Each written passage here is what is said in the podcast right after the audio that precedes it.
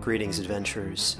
Today we're excited to introduce you to a new story Dark Dice, a horror podcast that blurs the line between actual play and audio drama, where the story is determined by the roll of the dice. Six adventurers embark on a journey into the ruinous domain of the Nameless God. They will never be the same again.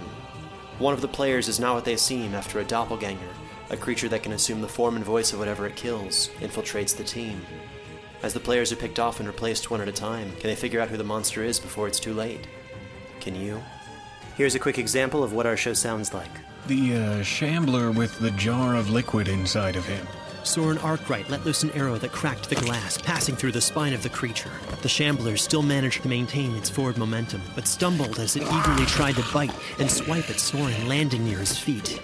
As Jeff Goldblum has now joined our cast, Dark Dice is available however you listen to podcasts.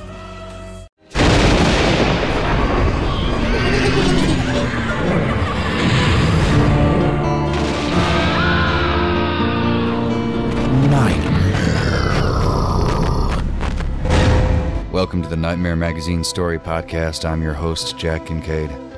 Nightmare Magazine is edited by John Joseph Adams and Wendy Wagner. The stories of this podcast are produced by Skyboat Media, helmed by Stefan Rudnicki and Gabrielle de Cuir, in association with Jim Freund.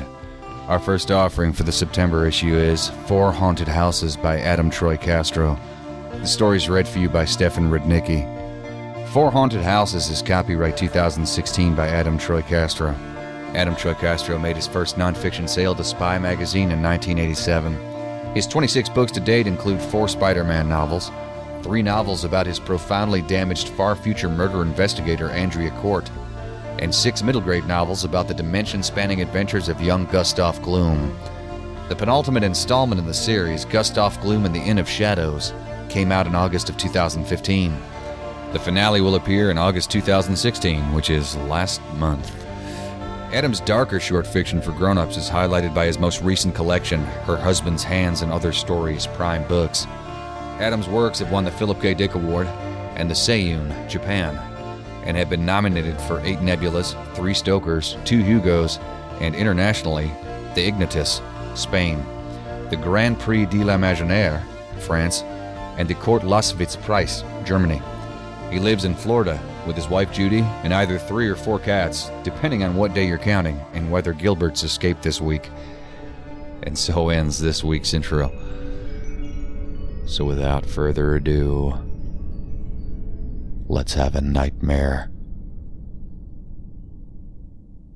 Four Haunted Houses by Adam Troy Castro. 1. This is your haunted house. The realtor was very perceptive the day you first came by, looking for a home that would provide more than mere shelter, a haven that would instead be an expression of your love of eccentricity and strangeness for its own sake, a place special and unique. She saw in the two of you young professionals a pair of people with the right proportion of rationality and imagination, the kind of folks who would be delighted by spooky old legends without being frightened off by them who would find in the local legends of supernatural visitations a point of interest that you would be more than happy to nurture as you began your new lives within these vintage walls. She showed you this grand old house, providing it with a long and colorful history of its growing reputation as the domain of disturbed spirits. From the tragedy that took place a long time ago, to all the supernatural visitations observed or at least reported by those who slept here in all the years that followed. She told you flat out that these stories have historically scared most prospective buyers away, but that this would also keep the selling price down to a fraction of what would normally be expected for a home of this opulence and size. You fixed the place up, repaired the damage done by years of neglect, installed all the modern conveniences, and otherwise furnished the multiple rooms in ways that complemented the Victorian era architecture from decorative leather bound volumes in the library to portraits of mutton chopped dignitaries in the foyer. Now it's a neighborhood showcase. You love giving guests the grand tour, taking special pride in the secret passage behind the bookcase, the gargoyle statuary glaring down from the four gables, the ornate staircase leading up to the balcony, where you love to claim A melancholy female figure in a long white gown can sometimes be seen wandering past the arched stained glass windows. Some of you are overnight guests, find all this a tad too evocative, and lie in their beds sleepless and terrified, popping cold sweats over perfectly natural atmospheric sounds like the rustle of the wind or the crash of distant thunder the innocent sound of floorboards creaking in the hallway as one or more of their fellow restless guests head down to the kitchen for a post midnight glass of milk is enough to make the spooked clutch their covers and think dark thoughts of the ghastly stories they didn't take seriously when they were among friends, but suddenly seem achingly plausible now that their skepticism has fled to wherever common sense goes in the dark. It's all harmless. Once dawn creeps through the windows, nobody will be found dead, faces contorted in masks of exquisite terror from unspeakable sights glimpsed in the night. Nobody will have been driven irretrievably mad. Nobody will have gone missing forever. What will happen instead is that they will all come down to breakfast and chuckle at the credence they gave your stories in the wee hours, the big joke that you have played on all of them by inviting them to this, your private museum of the macabre.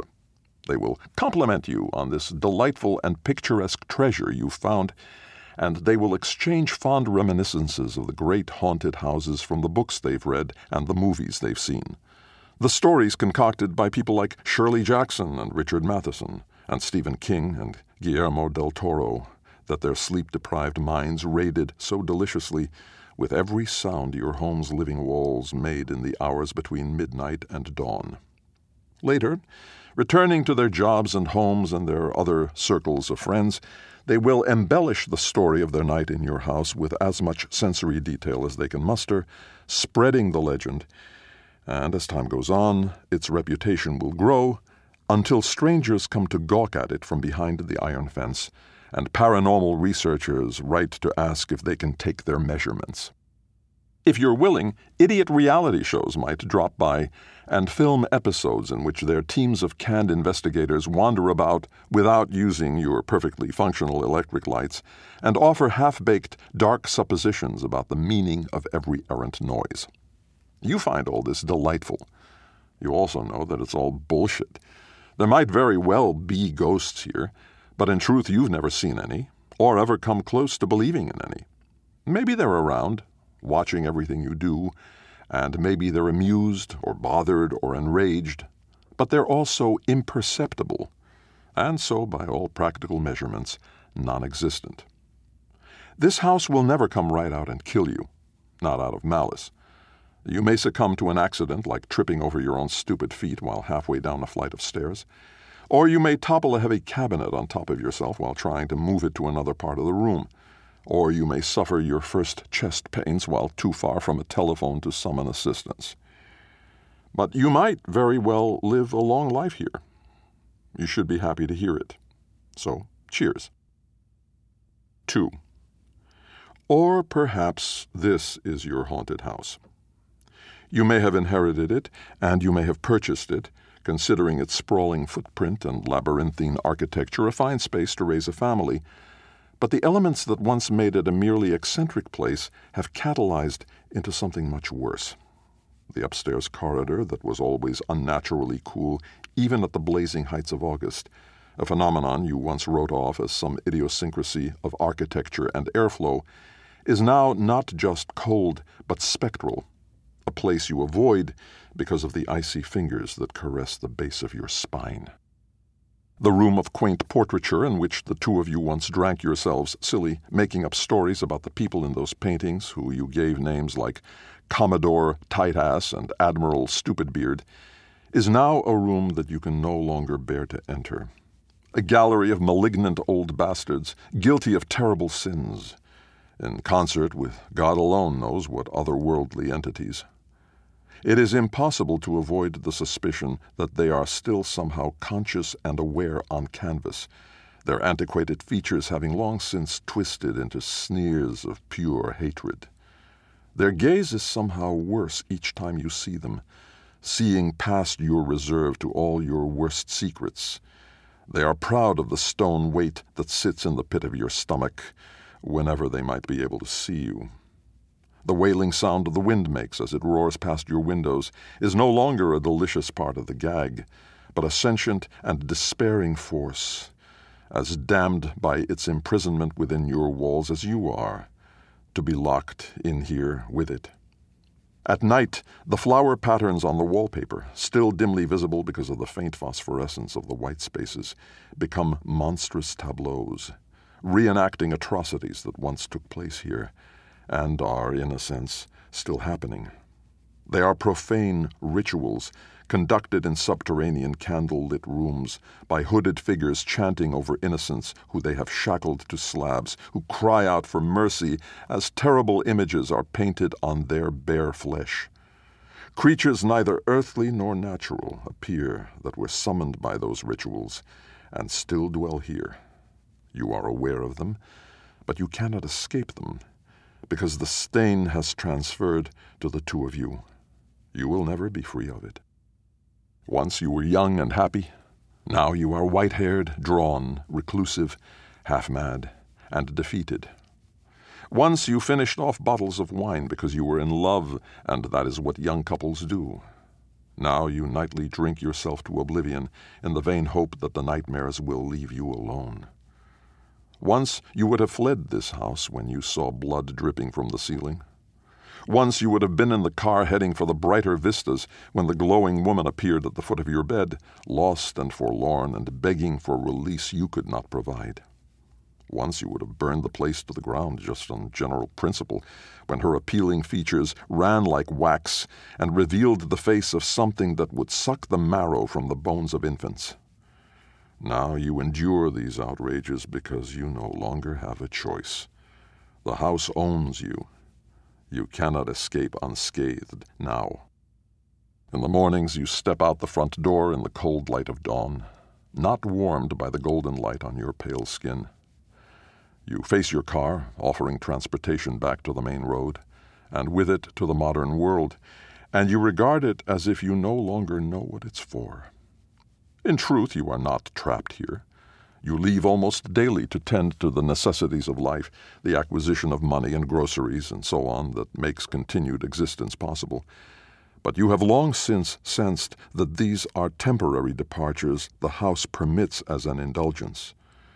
The two of you no longer manage to leave at the same time, not even for the span of a restaurant meal. Always one of you remains behind as hostage. The house gets angry if you attempt more punishing you in more and more debilitating ways, aging you in ways that show on your face, horrifying you on the rare occasions when you permit yourself a glance at your own reflection. After minutes, shivering despite the warmth of the day, you return inside, once again reconciled to your damnation. You have lived here for six weeks. You will be here until there's nothing left of you. 3. On the other hand, this can be your haunted house. The two of you, your wife and yourself, have now forgotten the circumstances that led you to choose this place as your home. You know that once upon a time you traveled the world. You crossed borders.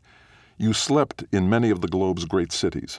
You dwelt in places where families smiled on you and the warm sun shone down on you places where it didn't matter whether any day was at all different from the last, because at the very least they each had a beginning and an end, intervals interrupted by sleep, and the fresh promise of a new dawn.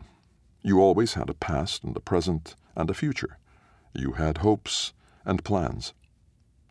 There are no such chapter headings now. You do not sleep, and you do not eat, and you do not go to the bathroom or watch TV or read books or see friends or make love or have conversations. You simply trudge down the halls forever, searching in vain for the stairway down and the way out. The air here is so thick that you move as if underwater, one deliberate step after another, following the cries of the one you love, who is always calling you from just around the corner at the end of the hall you now walk. Your thoughts are sludgy, and so you have not learned yet that by the time you reach that next corner, the one you love will have turned the corner after that, that there will be no catching up, not even if you chase her cries another ten or fifty or hundred years. There are any number of things that a being moved by more than unthinking habit could do in this situation. You could stop and wait for the love of your life to complete a full circuit of this level and catch up with you. You could speed up or slow down, or turn around, and therefore arrange an interception preferable to all this chasing. You could shout out an advisory, Wait where you are, I'm coming. You could enter one of the rooms to your right, the one with windows leading to the outside world, and break out, escaping to summon help. But none of these things ever occur to you. You are a creature with one impulse, following those cries, catching up with the owner of that voice, seeking a reunion that you still believe in, even if common sense should tell you that it will never come. This is a mindless quest, but a desperate one driven by love and loneliness, and occupying so much of your attention that you rarely think of anything else. When you do, the epiphanies you find vanish back into the fog. You honestly don't want to hold on to the knowledge that you walk through but somehow never disturb inch deep dust, that the floorboards don't creak beneath the weight of your feet, and that, honestly, you've been doing this longer than any human being can draw breath. You certainly don't wish to remember a night of black rage and blood stained bed sheets followed by suicide. A night that would not seem to lead to this unending monotonous chase, not in the world of life. Your mind always becomes clouded again, just as you seem about to understand it. It's all right. You don't need to worry about anything but catching up to whoever's making those cries just around the next bend. If you even ask how long you've been here, you miss the point. 4. But maybe this is your haunted house. It is like the first in that it will never kill you. It is like the second in that you will be here until there is nothing left of you. It is like the third in that if you even ask how long you've been here, you miss the point. It is again like the first in that you might very well live a long life here. Unlike the first three we have already visited, it does not strike anyone as a likely haunted house when seen from the outside. It is a small L shaped suburban home, painted some bright color at harmony with the rest of the lazy tree lined street. Step outside late in the afternoon, and you will hear dogs barking, children shouting taunts at one another from the shared park on the next street over, lawn mowers grinding fresh green grass to the length approved by the neighborhood board. Cars sit unattended in driveways. You are a three minute walk to a bus stop and a five minute drive from a supermarket. The sun shines bright on the shade trees. Open the front door, and you will find a family sharing the space, but existing in a strange silence that is for the most part broken only by necessity. Close examination will reveal that there are fewer of them than there seem to be in the framed photographs adorning one wall. An oil painting over the mantel depicts a man, a woman, and three children, which include two boys and a girl, all smiling, all prosperous, glowing in the manner that only an idealized image can accomplish. You are one of these people. We will not say which one. The man and the woman in the portrait are many years younger than the graying selves you now know. The man has since lost hair and acquired fat. The woman has since become drawn, developed a vague, unfocused look that she maintains with regular trips to the medicine cabinet. You will find her sitting on the edge of her bed in the untidy master bedroom, staring at nothing. She is as lost in whatever she's thinking or not thinking as creatures unaware of their own undead state can be, forever walking in circles around the same dusty corridors. The oldest child, the daughter, who is beaming in the portrait, now sits in her upstairs room, pale skinned and sullen eyed, the glossy hair of the painting now stringy and lifeless. If you check on her right now, you will be able to catch her making hash marks in one forearm with the edge of an X-Acto knife. She is very serious about this project, which has been her secret compulsion for years now, and which has turned the once unmarked skin into an archaeological record of her need for control. The tip of her tongue emerges from between her teeth as she concentrates on the latest incision of many. She winces at the moment the blood dribbles. She dabs at the wound with a squirt of toilet paper and casts a brief longing glance at the drawer where she keeps her cigarettes. It's not like she enjoys smoking all that much, but the lit end can be as good as any blade. The youngest boy is also ensconced in his room, drawing pictures. They are not nice pictures. He has recently discovered his own sexuality and has not separated it from some other things he's been feeling. Things that manifest in his drawings as guts from open wounds. He has also discovered the joys of jerking off, but not of lubricant, and several times a day rubs himself raw to images that are still capable of shaming him. Sometimes he wraps a tight leather belt around his neck and hangs himself from the doorknob until the darkness gathers at the corners of his vision and the pounding in his head seems ready to explode. He has at times come so close to passing out from the pressure that he later thrilled to the nearness of his escape. Though whether he's so energized by survival or the nearness of not survival is an issue that still puzzles him. There are school books on his desk, books that he's opened and pored through, and occasionally sounded out with at great cost. But as far as he's concerned, they have next to nothing to offer him. Nobody asks him why he's covered the windows with black plastic bags, or why he sometimes sits in absolute stillness even while awake. Between the master bedroom, where his mother sits, and his own, there is another, which joins the rest of the world as a place where you will never find his older brother, the middle child, no matter how hard you look. It is now half shrine to an overwhelming absence, half storage facility for any possessions that need to be put somewhere so they won't inconvenience the rest of the house. There are boxes within boxes, some filled with disused toys, some filled with nothing more than styrofoam packing for appliances. Dig deeply enough behind all the clutter, and you will find a once beloved family schnauzer, freeze dried after its death of old age. Its presence reflects what seemed like a good idea at the time, years ago, when there was a brief local fad of preserving deceased pets in this manner. But nobody in the family wanted it around, and since nobody wanted it thrown out either, it ended up buried in this room's clutter, and though forgotten, in a way more present than the boy who once slept here. It's certainly left more physical evidence than it once drew breath. The house shakes as the garage door opens and the father's truck pulls in. He staggers from the driver's seat, enters the home from the garage door, and moves directly to the living room bar where he fixes himself a scotch and soda. His hands stop trembling. He notes the debris in the living room and calls his family down. Over the next ten minutes or so, they arrive, one at a time. And in the half hour after that, they do not so much gather at the dinner table, but congeal around it. By then, he has another drink. By then, his daughter is wrapped in the dark, long sleeve shirt that she almost never washes and that conceals the various places where fresh wounds have bled through. By then the boy has girded himself for a half hour of stony silence. By then the mother has sufficiently recovered from her afternoon medication to warm up something.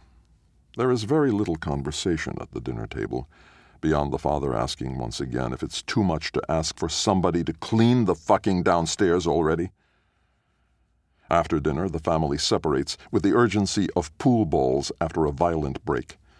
The father to more drinking and a football game he plays at excessive volume, the mother to another spell of chemically induced catatonia, the son to his failing grades and magazines he keeps under the mattress, the daughter to the latest of a series of notebooks she keeps about how nothing makes sense and how, with any luck, she'll die soon. The night outside turns black, the stars hidden behind a veil of pregnant clouds. Nothing unseen wanders within these walls. No doors open to anything but rooms or closets. There are no portals to alien, incomprehensible places, unless you count the front door, an escape route that no member of the family but one has ever used to its fullest potential. Wherever they've gone, they've always carried this house with them, and they've always returned themselves to its dark embrace. From all available evidence, it's quite possible that they always will, even if they find themselves on the other side of the world. The game ends. A new program begins. The father sleeps through most of it, but then he stirs in a wet snort of arrested breath, smacks his crusted lips over the foul taste he finds in his mouth, and remembers where he is. After a moment, he takes the remote, stabs enforced silence at the screen, and heads for the stairs, which he takes one step at a time, his every footfall an announcement audible to those who have been waiting for him. Welcome to your haunting.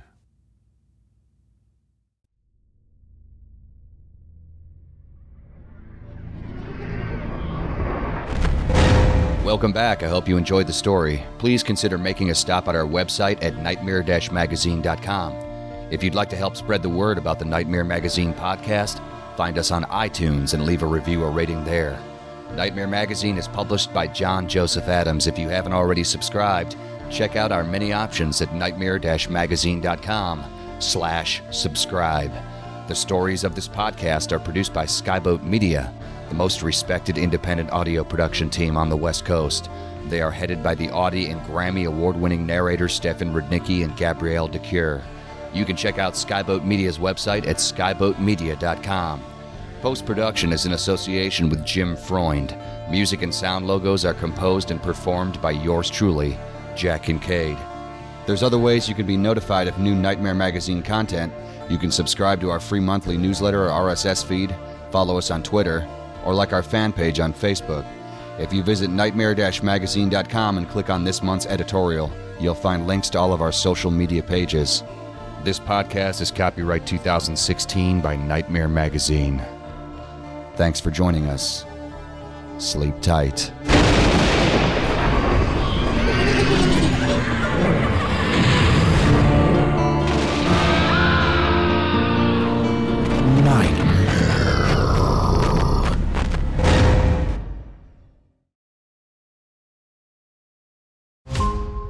Every five minutes, a transplant candidate dies while waiting for a compatible heart, liver, or kidney. Imagine a technology that could provide those life saving transplant organs for a high price, and imagine what a company would do to monopolize that technology. On a remote island in Lake Superior, a team of geneticists unlocks this holy grail of medicine by reverse engineering the genomes of all mammals, creating an animal with organs perfectly suitable for human transplantation. They envisioned a docile herd animal, but one team member had another, darker vision. This ancestor is anything but docile. The team's work spawned something big, something evil, something very, very hungry. Ancestor is a complete serialized fiction podcast by number one New York Times bestselling novelist Scott Sigler, with all episodes available. Binge the entire story now on Apple Podcasts, Spotify, or wherever you listen to podcasts.